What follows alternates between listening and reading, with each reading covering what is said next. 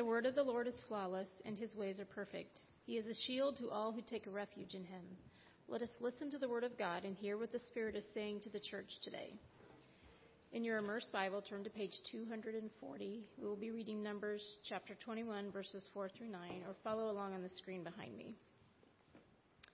Then the people of Israel set out from Mount Hor, taking the road to the Red Sea to go around the land of Edom. But the people grew impatient with the long journey, and they began to speak against God and Moses. Why have you brought us out of Egypt to die here in the wilderness? They complained. There is nothing to eat here and nothing to drink, and we hate this horrible manna. So the Lord sent poisonous snakes among the people, and many were bitten and died. Then the Lord, people came to Moses and cried out, We have sinned by speaking against the Lord and against you. Pray that the Lord will take away the snakes. So Moses prayed for the people. Then the Lord told him, Make a replica of a poisonous snake and attach it to a pole. All who are bitten will live if they simply look at it. So Moses made a snake out of bronze and attached it to a pole. Then anyone who was bitten by a snake could look at the bronze snake and be healed. Please pray with me. Guide us, O God, by your word and spirit, that in your light we may see light, in your truth find freedom, and in your will discover your peace through Jesus Christ our Lord. Amen.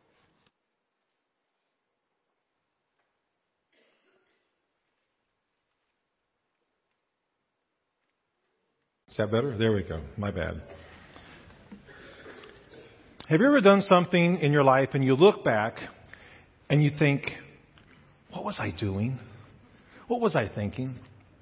When I was in seventh or eighth grade, our family, we were on vacation in Colorado and uh, we were headed back and usually we would take I-70 down up to Salina, and then go north to Concordia, go over to Clyde and go to the, back to the family farm.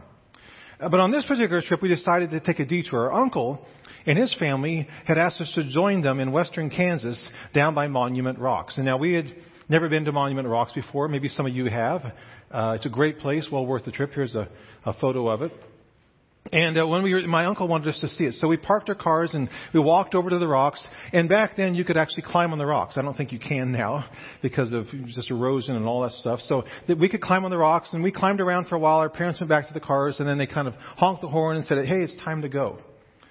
Uh, so everybody jumps off the rocks except for me. I wanted to kind of hang out as long as I could, squeeze the most out of this adventure, you know, kind of you know, just climbing around the rocks. And and uh, and I came to the ledge of, of getting ready to jump down about four or five feet. I jumped, hit the ground, and behind me I heard a, a buzzing, like a rattling noise. I looked behind me, and of course there was a rattlesnake coiled up and just looking at me, and I was looking at him, and and my first thought was, I want those rattles. So, so I climbed up onto the ledge again, and I grabbed a big rock about the size of, you know, a big plate about this size, and I thought I'm going to throw it down onto his head. I'll collect the rattles. I'll have a trophy. So, so that's what I did. I climbed, up the, I climbed up there, I got the rock, and I threw it down, and I missed, which did not make him happy. So, so he began to kind of skirt around and go, go, as fast as he could towards the grass, which is about 20 feet away. And there was a period of, of dirt that had been worn down by all the people walking around. And I thought, I have to get there before he gets to the grass, otherwise I'll never have these, these, these rattles. Now, now, kids, do not try this at home, okay? I'd already shown really poor judgment, but you have to give me some slack. I was about a 13 or so year old boy, and and science tells us that males' brains are not formed until they're 25. So I was basically, literally, a half brain. Okay, so so I grabbed the rock and I, I began to run after the snake. And and I got up next to him and he looked at me. I looked at him and I just threw it down as hard. This time I hit my mark, land on his head. I jumped onto the rock and I jumped up and down until he stopped moving. And then my parents showed up. They heard all this yelling and everything. I was excited, of course. And they show up and they were horrified. I think my dad was secretly proud of me. But my mom was horrified. What are you thinking? You're an idiot. You could have been bitten. And, but my dad knelt down with his pocket knife. He cut off the rattles and they sat in a jar in my bedroom at home for many, many years until my mom finally got sick of seeing them and she threw them away. You know, isn't that what we do often as human beings? We, we see something, we think we want that, it's a good idea, and we pursue it without thinking, even though that very thing could hurt us or harm us or perhaps even kill us. It's kind of the human condition, isn't it? We want the very things that are not good for us, and we pursue them without thinking about it. There's something just built into us that drives us to do that at times. You know, today we're concluding our, our sermon series Immerse, in which we've been reading through the first five books of the Bible, the Pentateuch, which means five books. It literally means five books Genesis, Exodus, Leviticus, Numbers, and Deuteronomy. And each week we've been looking at certain themes and stories from our readings. And I want to congratulate those of you who've been able to read through all five books, or maybe you read portions of it. And I know there are parts that are kind of tedious, you know, or, or uh, a little bit confusing, or perhaps even disturbing. But we must remember when we read parts of the Old Testament that that time in history and culture was very, very different than our time today. But it doesn't mean that it's not relevant to us, because, because as we read through it, there is so much, so much that we can identify with. When you have these families that are dysfunctional, you have people who are jealous, envious, people who are angry, have an anger problem, people who struggle with doubt about what's God doing and uh, why doesn't He show up. We, we see betrayal, we see redemption, um, we see miracles happen, and we gain insight into the human condition and we gain an understanding about God, our Creator, and, and His plan and His purposes for us as His people. And many of these stories, they point to the future, uh, which foreshadow what Jesus was going to do when He came to earth as one of us, right?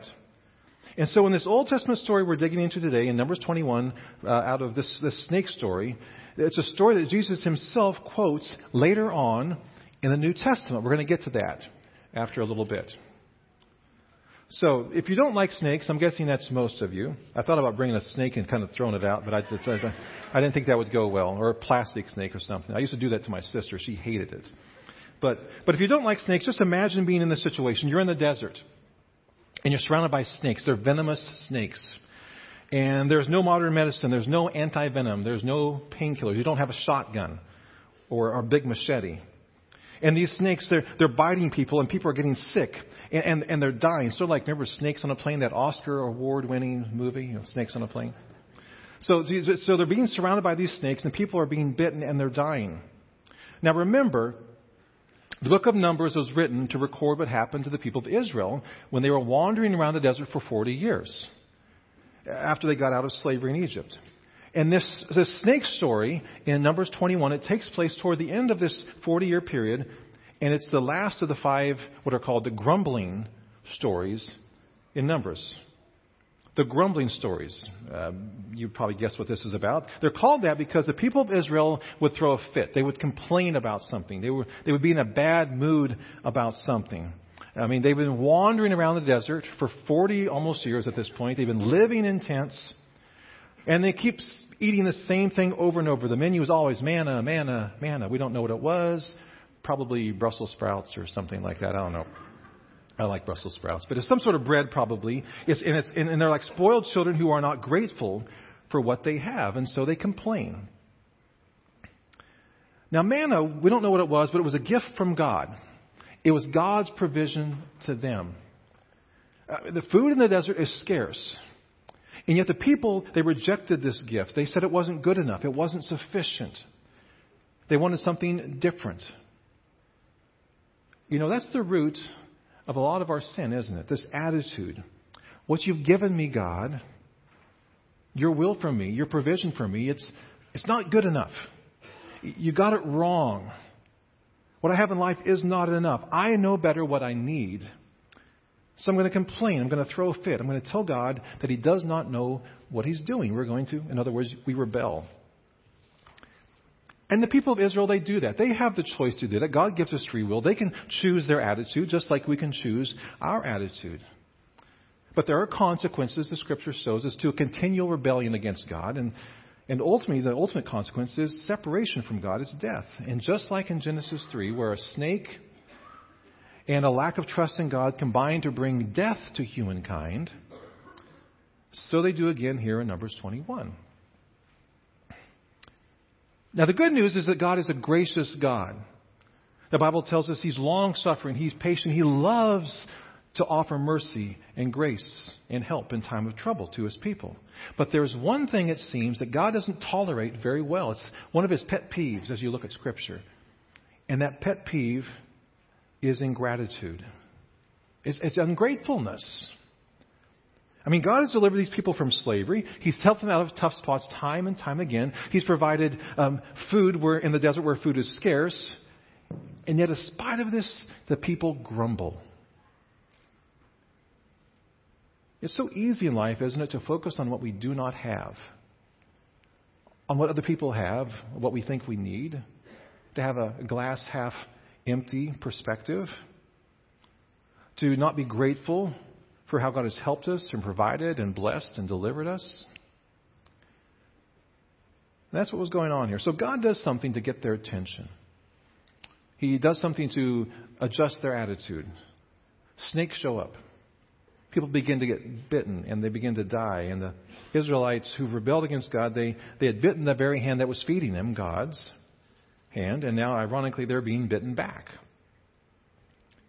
And in this story, we learn something about our human condition and how we can be saved.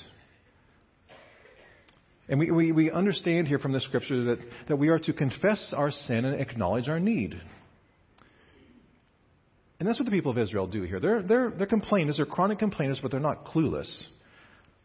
And so people are dying and getting bitten, and they come to their sense and they go to God, go to Moses for help. Verse 7. The people came to Moses and said, We sinned when we spoke against the Lord and against you. Pray that the Lord will take the snakes away from us. So the people turn to God and confess their sin, their wrongdoing, and then they ask for help. And God mercifully responds. God will always respond when people come to Him sincerely asking for His intervention, for His mercy, and for His help. Verse 8 The Lord said to Moses, Make a snake and put it up on a pole. Anyone who is bitten can look at it and live. So Moses made a bronze snake and put it up on a pole. And then, when anyone was bitten by a snake and looked at the bronze snake, they lived. Now, why did God choose to deliver the people of Israel in this way? It seems kind of odd. A bronze snake on a pole? I mean, isn't there this injunction, this law about not making graven images and, and idols and this and that? Why did God choose to deliver his people this way? He could have just waved his hand over them and the snakes could have disappeared. They could have been healed. He could have sent giant birds from the sky or, a flood or something to get rid of the snakes. He didn't. He could have said, make a big offering and sacrifice. Humble yourselves before me. Why this method? method? Were they saved by looking at a bronze snake, or was he pointing them to something else? Let's take a look now at the passage in John chapter 3 where Jesus applies this passage. It's John chapter 3, and, and, and we find a man named Nicodemus, and I'll, I'll pick it up in verse 1. Now, there was a Pharisee, a man named Nicodemus, who was a member of the Jewish ruling party or council.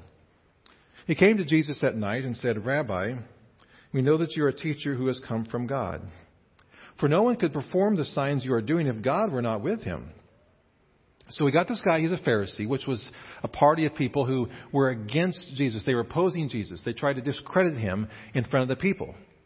People were being drawn to Jesus and his teachings, his character, his, his, his who he was, and, and they can't have that. And so uh, they tried to discredit him. And Nicodemus, he was one of those guys, but he cannot deny. He cannot deny what his ears are hearing and his eyes are seeing. And so he goes to Jesus, but only at night, so he won't be seen. Verse 3. Jesus replied, Very truly I tell you, no one can see the kingdom of God without being born again. How can anybody be born when they are old? Nicodemus asked. Surely they cannot enter a second time into their mother's womb to be born. Jesus answered, Very truly, I tell you, no one can enter the kingdom of God without being born of water and the Spirit. Flesh gives birth to flesh, but the Spirit gives birth to spirit. You should not be surprised at my saying, You must be born again. The wind blows wherever it pleases. You hear its sound, but you cannot tell where it comes from or where it's going. So it is with everyone born of the Spirit. Now, Nicodemus at this point is confused. He doesn't know what Jesus is talking about. We've heard this many times, many of us, uh, but this was his first hearing. And so Jesus knows he's confused, and, and Jesus says, You must be born again. You must uh, have a spiritual birth. Uh, you must have a spiritual awakening where God's Spirit makes you a new person, a new creation, gives you new life because you believe. But Nicodemus still doesn't get it. Verse 9 How can this be? You are Israel's teacher, said Jesus, and you, do you not understand these things? Very truly, I tell you, we speak of what we know and we testify to what we've seen, but still you people do not accept our testimony. I've spoken to you of earthly things, and you do not believe. How then will you believe if I speak of heavenly things? No one has ever gone into heaven except the one who came from heaven, the Son of God. And then Jesus makes it crystal clear. So Nicodemus cannot miss what he's teaching. Just as Moses lifted up the snake in the wilderness, so the Son of Man must be lifted up, that everyone who believes may have eternal life in him. For God so loved the world that he gave his one and only Son, that whoever believes in him shall not perish, but have eternal life. So, Jesus takes the story of the snakes in Numbers 21, he applies it to himself. He says, just like, just like the bronze snake was lifted high on a cross, so will I be lifted high on a cross. He says, just like the people were saved from death by looking at the bronze snake, so will people be saved by looking at me on the cross. You know, it's interesting to note that the, uh, the symbol for the American Medical Association is called a caduceus. It's the symbol of these two snakes intertwined on a pole. And it's meant to communicate that regardless of whether you can speak the language, that whenever you see that symbol in a hospital, in a doctor's office, at a pharmacy, that that is a place where you can find healing, where you can find help, where you can find a, a cure. And that's what the cross of Christ is. It's a symbol of healing, of help, of the cure for sin, of it's the symbol of salvation. A place where when we look and look up at Christ on the cross, we can be saved.